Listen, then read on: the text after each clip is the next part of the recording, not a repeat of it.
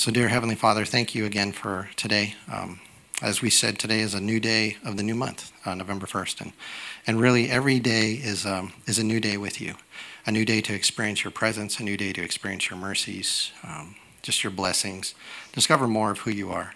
And so, Lord, we, uh, we submit this time to you. Uh, we thank you for the word that we're going to go over tonight. We thank you for the Bible. And Lord, we thank you for who you are. Uh, so, Lord, we, we just want to agree with you, what you're doing. So let us receive what you have for us tonight. Um, please change us, Lord. We need to be transformed into your image. Uh, so, Lord, the things that, that are part of our lives that we need to get rid of, we need to let go of, we need to let you shape, Lord, we give you permission to do that. And so, Lord, thank you again for all that you're doing and all that you're going to do. And we pray all these things in Jesus' name. Amen. Okay, so tonight we are going to conclude the book of Romans. Okay, so that means after the, the message tonight, you will be experts in the book of Romans and you can all go forth and teach yourself, right? And some of you in the room have already done that, so you're really prepared. So, uh, but it has been a blessing to have so many different speakers um, on this uh, topic. And um, you know, my original plan just I, they just never go the way that I thought because we would actually be done uh, tonight. But you know, God has different plans, right? He just puts little wrinkles in there, and so um, I'm just so thankful that the team has been flexible. And because uh, originally Henry would have probably done this, and if you guys you know cry out enough, he'll probably come up here and preach anyway, you know. So, but uh, but he really you know he did a wonderful job on Sunday. So I just we just try not to go back to back to back, um, even though he's capable uh, to do that. But um, but again, for me, it's always a privilege to study God's word and to learn. And and I'll just tell you, for like for those of you who are with our with us on our Living Waters class, uh, the topic was curses and blessings, and and just studying that um, was such a huge blessing to me. And I hope the people who attended took some things from that. But it's um, I don't know. It's just to me, it's always fun to look at uh, who God is, what He's able to do, and then you know, because when you look at darkness, you look at Satan. It just seems so scary and powerful, but when you compare it to God, it's really not even um, in the same ballpark, right? It's totally uh, in different things. So, uh, anyway, so uh, last week we had uh, Marty gave us the message on 13, 14, so I appreciate that. Thank you for that. And um, and there was many things that uh, that are covered in those two chapters, but I just wanted to touch on a little theme because we're going to continue on in chapter 15 on that theme, and that's um, around the unity of the church, and that's around um, what, what he would say is a weaker brother, right, or a weaker sister. And so, uh, you know, again, just to give you an idea what that means, um, maybe they are physically weaker, right, but I think we're talking spiritually here, right? That, um, and so when I think of things like that, I think of somebody who's maybe uh, newer to Christianity, or maybe they've been a Christian a while, but they really haven't matured, right? They really haven't uh, started to shift towards God's ways of living. And so when it comes to a weaker brother or sister, and again, we can fit in that category too, so I don't want us to necessarily exclude that. But if you've been around Christianity a while, you should hopefully be progressing. You should hopefully be gaining strength and wisdom and maturity. And as we do that, uh, we get to bless others, right? We get to help others. Um, you know, uh, benefit from our journey, if you will. And so uh, there's a lot of concepts around that in terms of, well, as a Christian, I can do certain things, right? But sometimes those certain things that we do uh, can detract others, right? And so, just a very simple thing is, um, you know, I've talked about drinking um, off and on different times, but I've just chosen in my personal life not to do that, right? And um, you know, again, I, I, can only say that's God's blessing that it hasn't impacted me. But I do know a big part of that is my parents chose not to have alcohol in my um, in my household. And so, uh, again, just because your parents do something or don't do something doesn't mean you'll you'll do it or not do it. Um, but it just he set me up on the right path. But all I'm saying there is, with the role that I have, if I go out and I drink in public, does that show a good sign to people, right? That's you know, if if I were you or if I was somebody who was uh, observing another pastor or another ministry leader who was drinking, that would probably rub me the wrong way, right? I'd probably like that. That doesn't seem like that's a good model, right? You shouldn't. And and again, from a biblical standpoint, we're not. It's not. We're not told that you cannot drink, but we're also told not to make your fellow um, brother or sister stumble, right? And so, you know, and again, as an example, we have people in our church, and we've had people in our church who have struggled with drinking, right? And so just by having alcohol around could be a huge temptation, and so much of a temptation that they could actually fall back into that trap, right, and, and become addicted again. So anyway, so that's just the thought behind that is the freedoms that we have in Christ uh, we want to take that with responsibility, right? We want to be smart about what we do and how it impacts those around us. So, And one thing I was just really, really fascinated on, we're gonna, uh, I'm gonna touch on it here in a second. But when it comes to divisions in the church, when it comes to ways to make people stumble, it can be as simple as what we eat. It can be as simple as what we drink, right?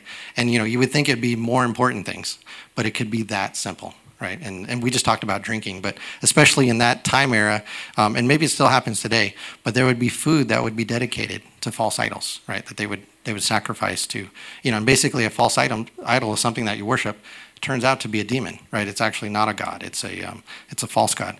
And so, but you know, the food that people would eat would cause people to stumble. Like they, you know, they would actually have trouble with their Christian walk in that in that way. And there's some warning against judgment. But I want to read just one verse from chapter uh, 14. It's uh, verse 17, and it says specifically that the kingdom of God is not a matter of eating and drinking, right? Just like we were talking about, they were making it so important about what you eat and what you drink. That's what makes you a Christian, right? That's what God wants us. But it says no, it's not. It's not about that but it's of righteousness, of peace, and joy in the Holy Spirit. So um, that would be another one of those memory verses, right? The, the, kingdom of God is all about the spiritual, right? It's not about the physical things. It's not about trying to follow the law um, to be right. So, okay, so before we get into chapter 15, um, yeah, I think Paul's painting a very clear picture that in the church there's going to be conflict, there's going to be divisions, right? There's going to be people who um, have a certain way that things should be done, and if somebody else does it a different way, um, you know, they're going to make it known, right? They're going to uh, cause some problems, and and sometimes it's on purpose, sometimes it's on accident. So you, you know, as as church members, as people who are building the church, we want to be aware of this, and that's what Paul's doing. He's saying, "Hey, this stuff happens. Let's just be ready for it. There's there's going to be conflict. How do we deal with it?" And you know, um, when I think about our church, um, there's probably so many great things I could say, right, about our church. I mean, just just this. I was just telling Santosh, I go, do you ever get to sit down and just worship? You know, let somebody lead you in worship? And he goes, yeah, yeah, that happens. And I was like, okay, good, because you lead worship here all the time. So I don't know when you actually get that. Uh, maybe it's when Autumn is leading or someone else is leading. But um, but it's just it's so wonderful to just sit and receive, right? Um, to allow God to move through people who love God, who've prepared and you know have intended to help us, um, you know, connect with God and to worship. And, and, you know, again, I think about just all the ton of ministries we have, men's ministry, women's ministry, all the kids' ministries. Um, you know, there's, uh, we have the elders, we have all kinds of great stuff that happens here. And, um, you know, so, and we have classes, right? We have outreach, we have, uh, you know, we have mission trips, all those kind of things. But even as good as all of that is, um, there's one problem with the church. Okay, so I'm just going to confess and that problem is me. Okay, so if you guys know, I just have to confess this I am not perfect. Okay, so as long as I am here in your church, we're not going to have a perfect church. Okay, are you guys okay with that? I just want you to know that. With all the perfection that I'm looking at, you know, and even online, I see you guys out there. As long as I'm here, we're not going to have a perfect church. Okay, so I just want you to get a get a, a grip on that. So you're going to have to be patient with me, right? So the mistakes I make and all that kind of stuff, you got to pray, you got to help me out. Okay. So the unfortunate thing is, you know, even though we desire a perfect church, um, there is going to be people like me, would be the weaker brother, the weaker sister, right? So as we go into uh, 15, uh, this first part of the chapter, there's some really good verses here. So I want to walk us through these. So we'll start in verse one, and um, and it says, "We who are strong." This would be, again, in my opinion, those of us who've been Christians a while. We've had a chance to allow God to shape us and mature us. We we have an obligation and this obligation is to bear with the failings of the weak. So the, the ones that are newer in Christ, or maybe there's some things they just don't get, right? There's things that they, they struggle with. And when we bear with the failings of the weak, what we're also doing is we're not just to please ourselves, right? We're not just living out our Christian liberties, uh, but we're actually paying attention to the other people. So in verse 2, let us, um, let each of us please his neighbor for his good or her good to build him or her up. And so, you know, when we look at this, uh, you can look around right now. It doesn't have to be in this place. I mean, I see a bunch of mature Christians, right? So I don't know. Um, I don't see any weakness. You know, I, you know. So if there is weakness, God sees it. I don't see it. Um, but you know, when you look around with where you're at, uh, there could be weaker brothers and sisters around you, right? And so you want to ask God, please show me that, help me that, you know. And in some cases, you you might be the weaker brother or sister, right? You know, it just depends on the situation.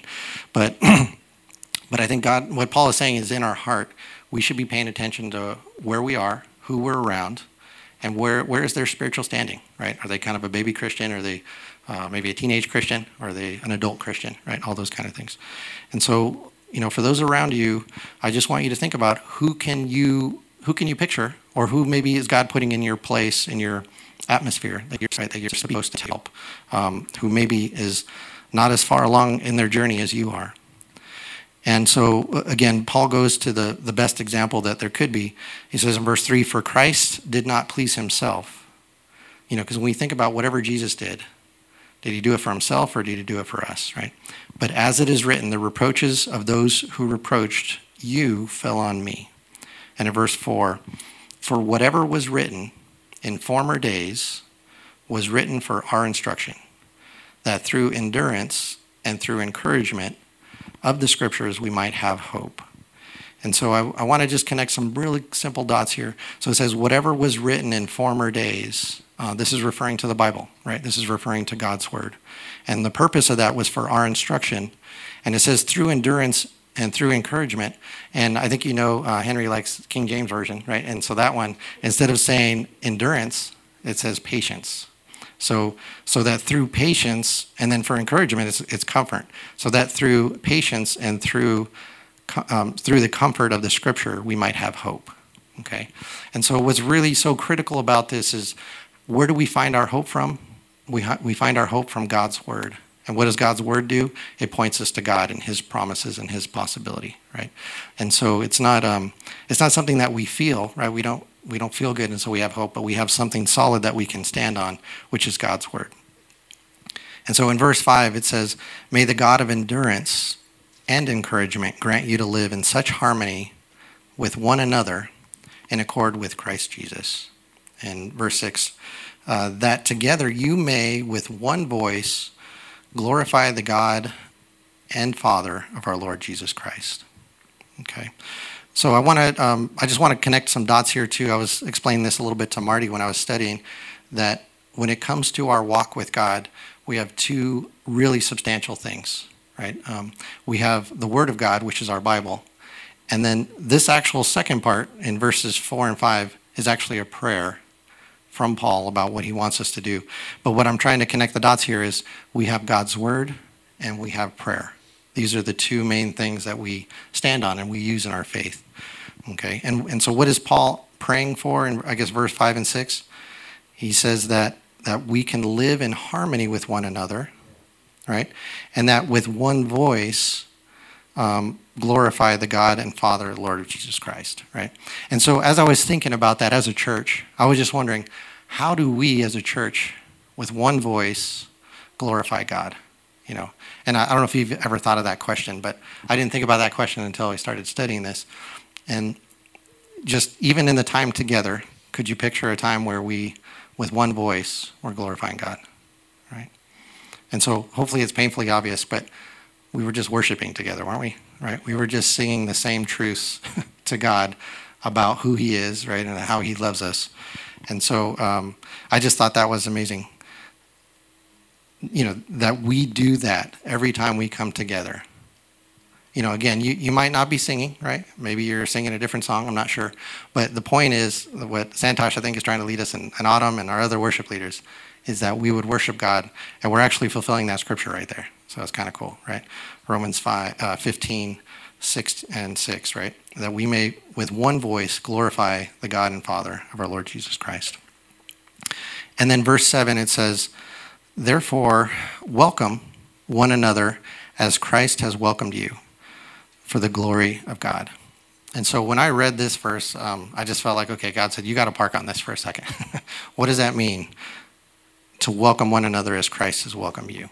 And so really what this what this means is, you know, again, you can apply this to yourself, but just to give a quick example, I think many of you know I did not become a Christian until I was an adult, right? Until I got married, I had kids, all this kind of stuff. And so when I would see a church or someone would invite me to church, I just instinctively would think, I'm not good enough to be there, right? Those are the people that God wants there, right? Those are the people who know what they're supposed to do. And little did I know that the reason that people go to church is because they know they need God and that they don't deserve to be there. and so I guess the enemy was pretty good about giving me partial truth, right? Um, but not the whole truth, you know, if you will. And so, you know, just you just have to think, well, how did Christ welcome me, right? If you think about your own walk, how did Christ welcome you into his family, right? And you know, my experience was as many mistakes as I made, as many bad choices as I had made, he said, "Hey, look, I'm I'm, I'm going to take you right where you are, right where you're at." You know, and and the reason I want to make that uh, point is because I think we see people in our lives that we say, uh, "I don't think they should be at church," right? I, they're making choices that actually the church does not agree with, right? Um, they're making decisions that um, they actually make me upset. They go against my values, right? There's things that I don't like. But with those kind of people, uh, what would Jesus do, right? Would he welcome them or would he say, hey, you know, when you clean up your life, when you go and fix all those problems, right? When you correct all that stuff, now you can come. You know, that's not the God we serve, right? He's the God that says, right where you are, you know, come to me. And then, um, you know, again, I like to give you guys little pop quizzes too, you know, so you can answer this if you if you like. But if you think, can you think of any examples of Jesus meeting people right where they were in Scripture, right? And does anybody want to offer any? Like if you think about, you know, primarily in our Gospels, when Jesus met with people, any uh, uh, the woman at the well, exactly. Okay, that's a great example because guess what? She was alone. Oh yeah, blind Bartimaeus. Yeah, and there's the man born blind. Is that maybe that's the same guy, right? Um, the man with a withered hand, exactly. Right, just going to synagogue, and then Jesus causing a ruckus because he's trying to heal him. Right? You know, why would you do that on the Sabbath? Right? That was a big problem. Okay, so these are all great examples. Um, and Henry has my notes, so you're not reading off my notes, are you? He's trying to sound smart over there. okay, we caught him. We caught. You're in trouble. Okay. hey, I was supposed to tell the jokes, not you. Come on, I was supposed to tell the jokes. All right. Um, yeah, no, and and there's so many uh, examples. I was the one that really stood out to me was, um, you know, you guys remember a guy named Peter, and uh, he's got a couple of. Uh, wonderful things that he did. He's got a couple of bloopers, right? And uh, a couple of those where, I mean, he literally denied Jesus three times, right? And so, um, I mean, it says that he wept, right? So he really knew, wow, I've kind of gone completely the wrong direction. But, you know, if you go to the end of John 21, excuse me, when Jesus is resurrected, what, is, what does Jesus do? He comes and makes a fish breakfast or something, right? They cook, cook some fish on the, on the sea. And then he asks them a couple questions, doesn't he? And so three times he asks Peter, Do you love me? Right? And so I just love that connection where he denied him three times, but then he also affirmed him three times. And then again, you see you see Peter's ministry after that in the book of Acts, and it just takes off. You know, it's but I just wonder how his spirit would have been if Jesus didn't meet him right there and say, Look, you're still good. you're still my guy. I can still, you can still serve me, right? You can still uh, bless a bunch of people. So, um, so when it comes to all of this, what we said in verse 7, it says, Therefore, welcome one another as Christ has welcomed you for the glory of God. And you think about what is Christ's example.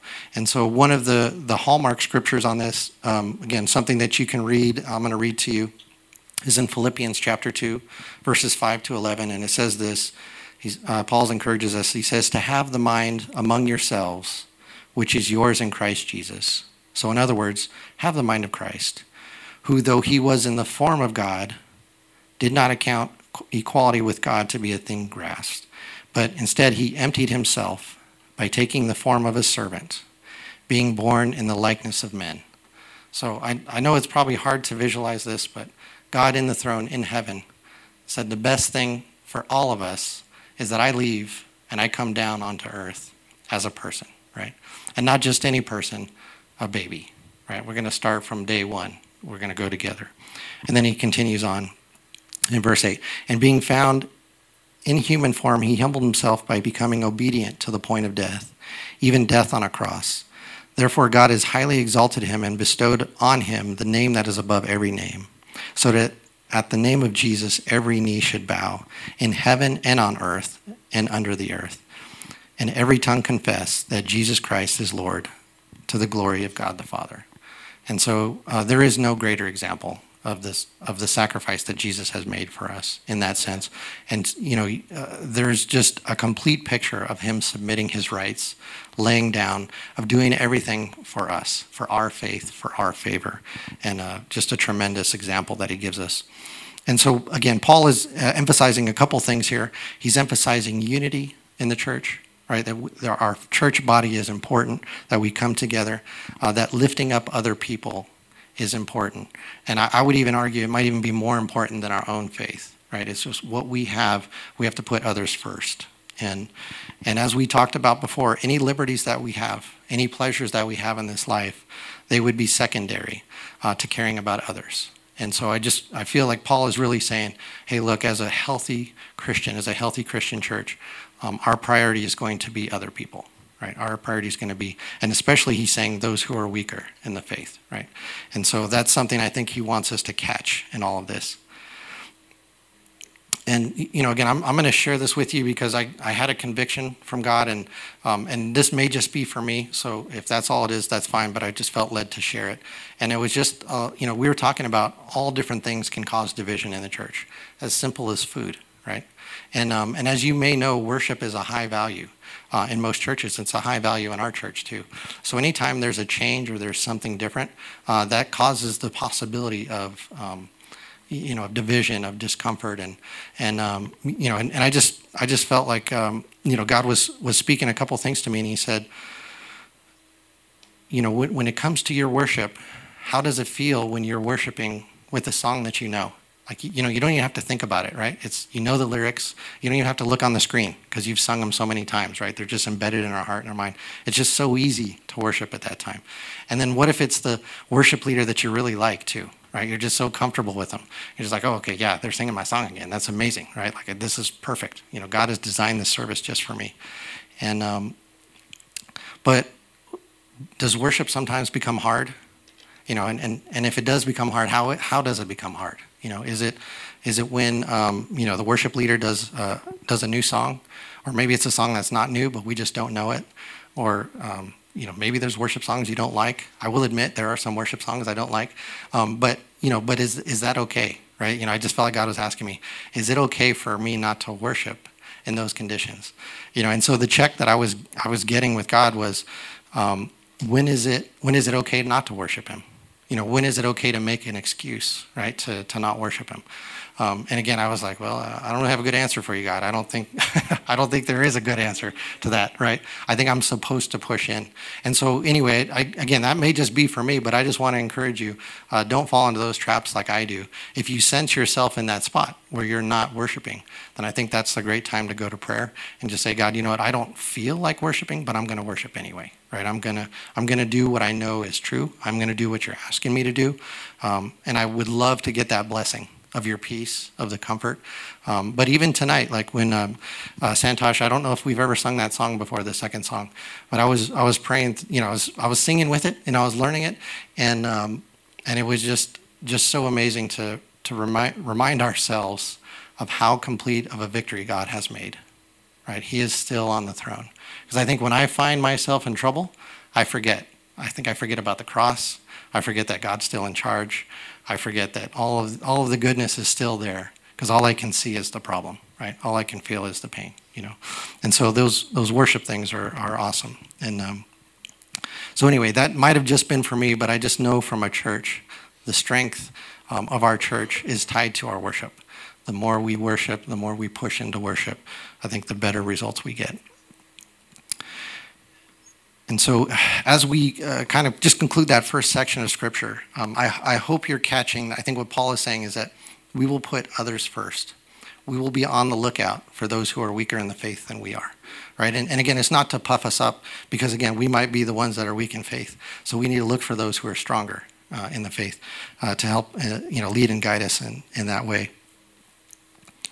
And yeah, and it's, you know, the intent is to help them get stronger, right? To help help them benefit from the journey that we've been on. Now, as we go into the next section, this is talking about uh, Jesus and, and how he's the hope for the Jews and the Gentiles. So I just want to read a couple verses in that. verse 8, it says, For I tell you that Christ became a servant to the circumcised. Now, when we say the servant to the circumcised, do you guys know what that means? The circumcised, typically, we're talking about the um, Hebrews, right? The Israelites. And it says to show God's truthfulness in order to confirm the promises given to the patriarchs. Okay?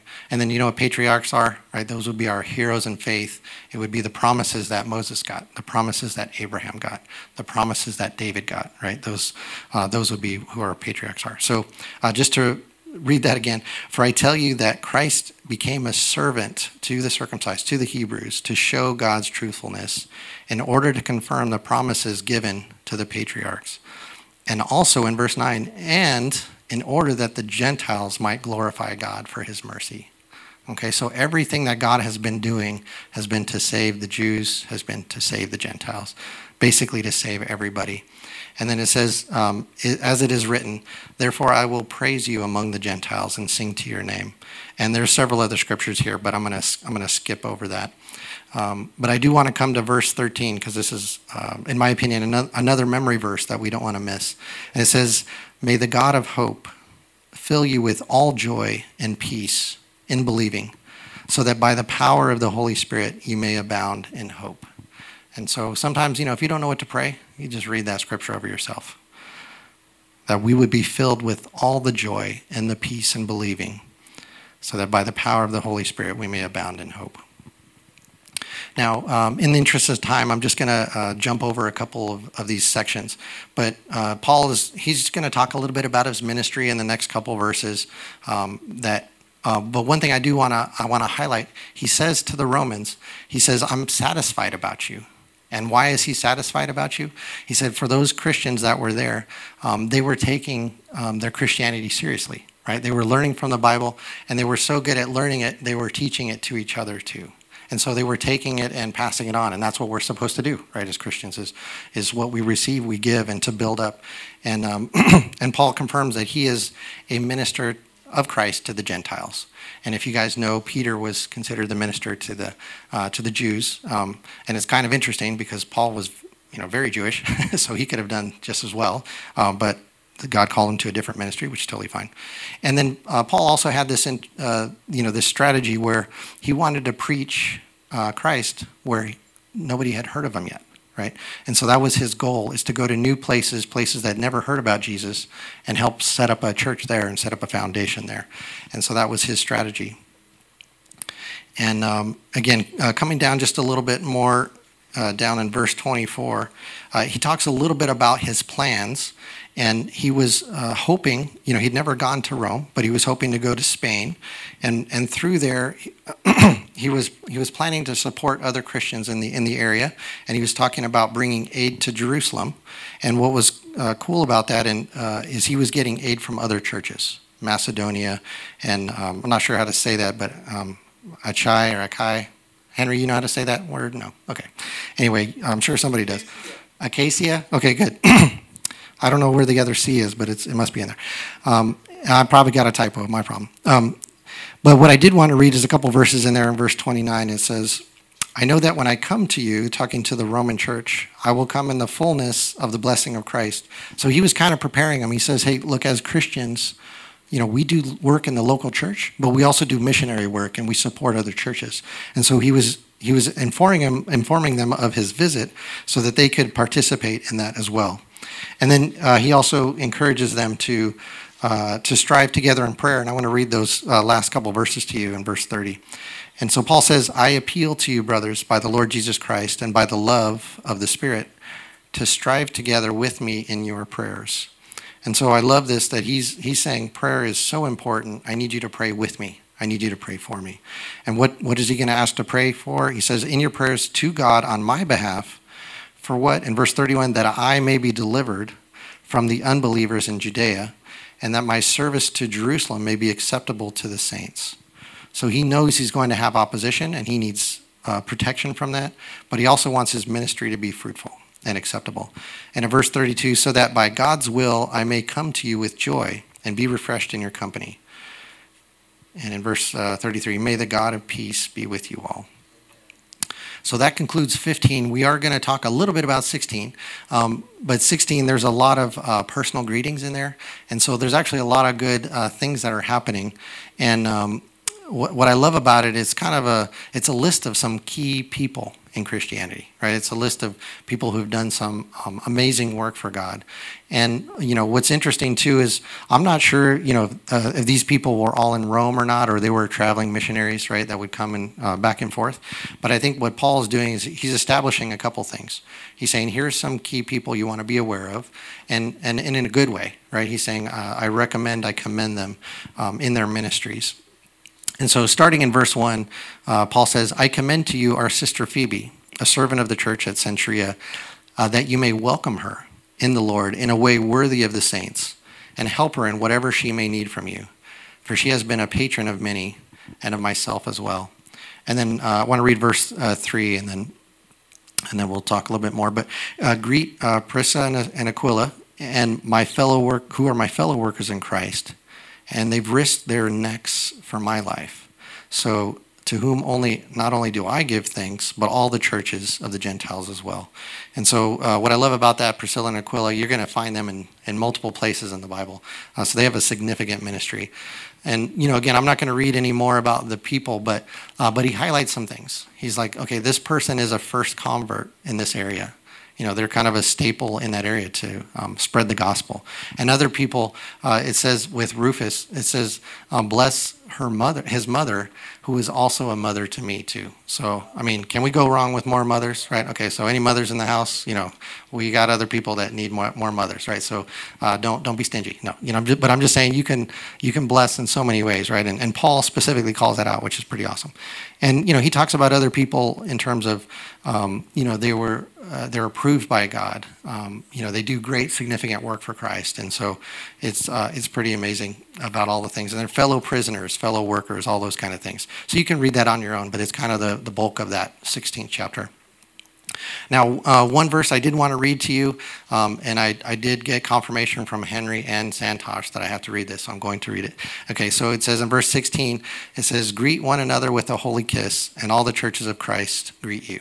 So I've been doing a lot of research on this thing, you know, what is a holy kiss, but I'm just going to give you just some personal examples.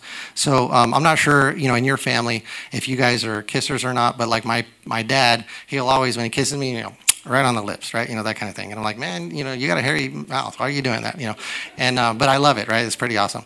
And my mom will do that too. And then I don't know if you've ever had the chance to go overseas, you know, that little pond over there in Europe. Um, but I remember the first time I got to go there, um, they like to greet people with, you know, like this little side cheek thing.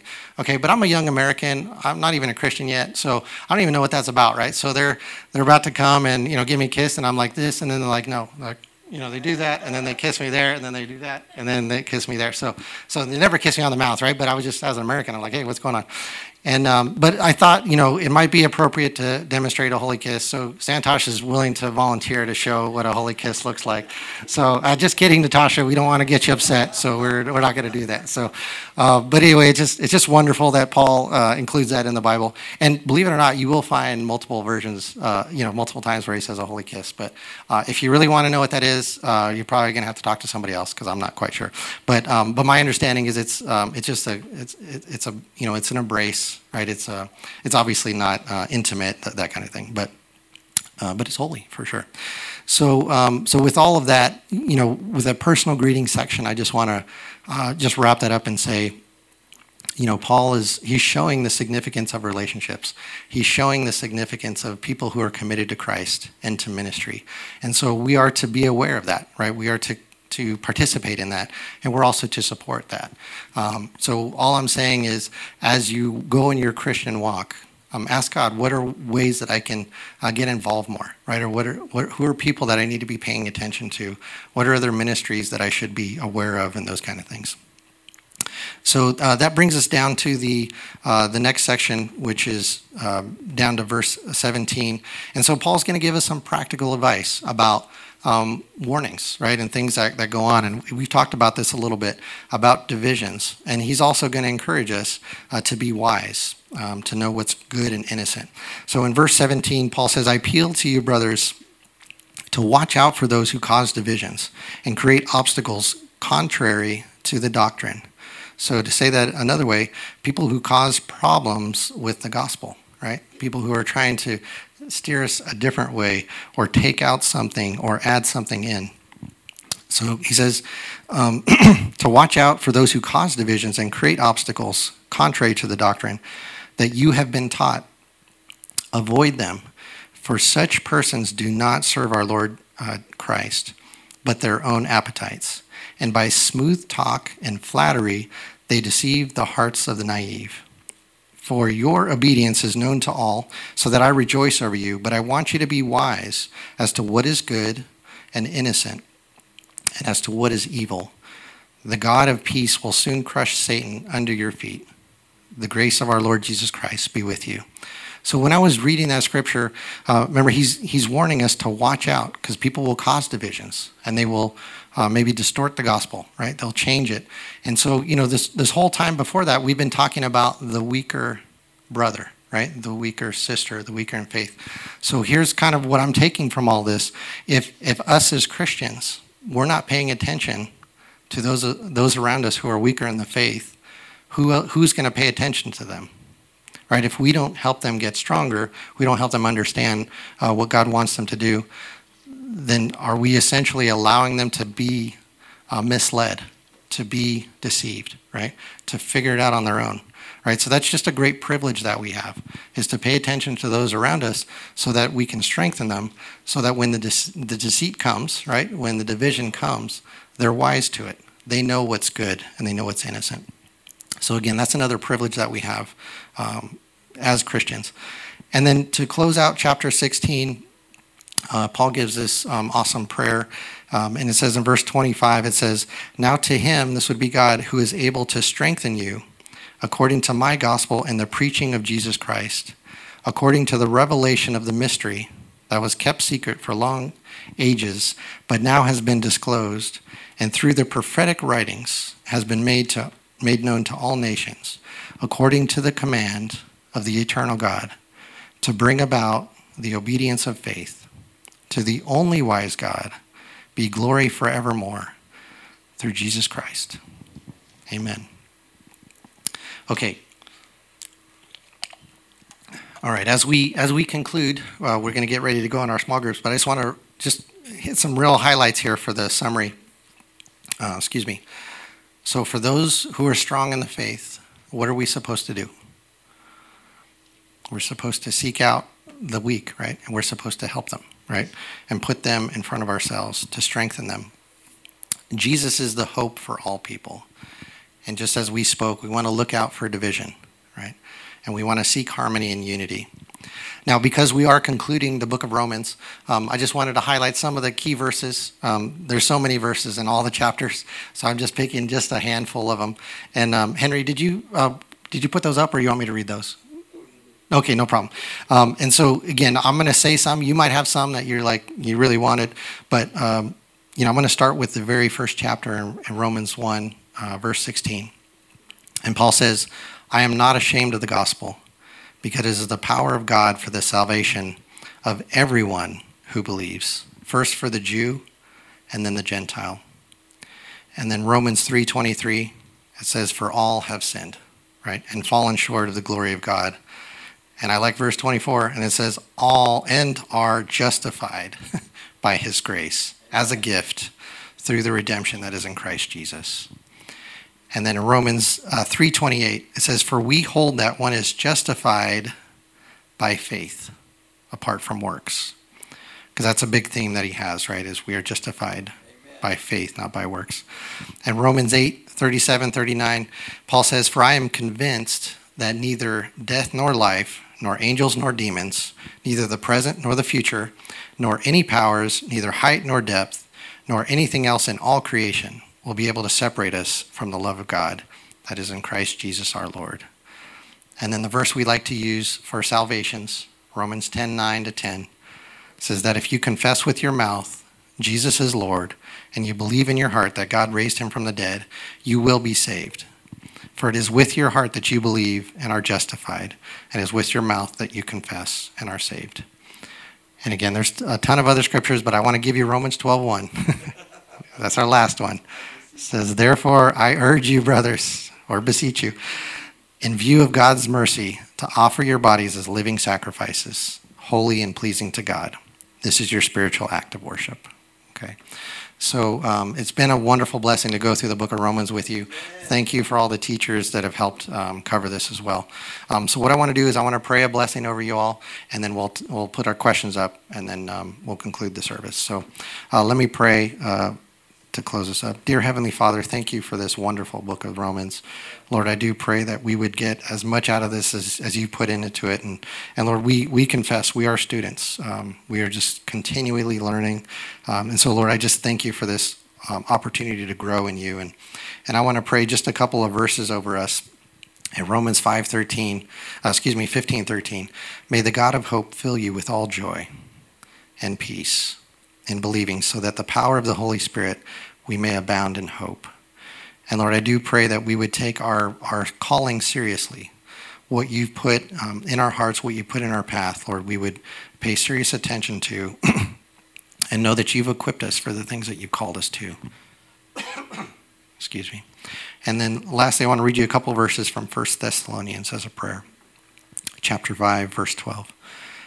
So we ask you, brothers and sisters, to respect those who labor among you and are over you in the Lord and admonish you, and to esteem them very highly in love because of their work, and be at peace among yourselves.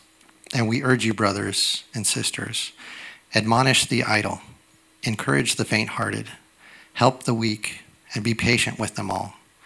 See that no one repays anyone evil for evil, but always seek to do good to one another and to everyone. Rejoice always, pray without ceasing. Give thanks in all circumstances, for this is the will of God in Christ Jesus for you. Do not quench the spirit and do not despise prophecies, but test everything and hold fast to what is good.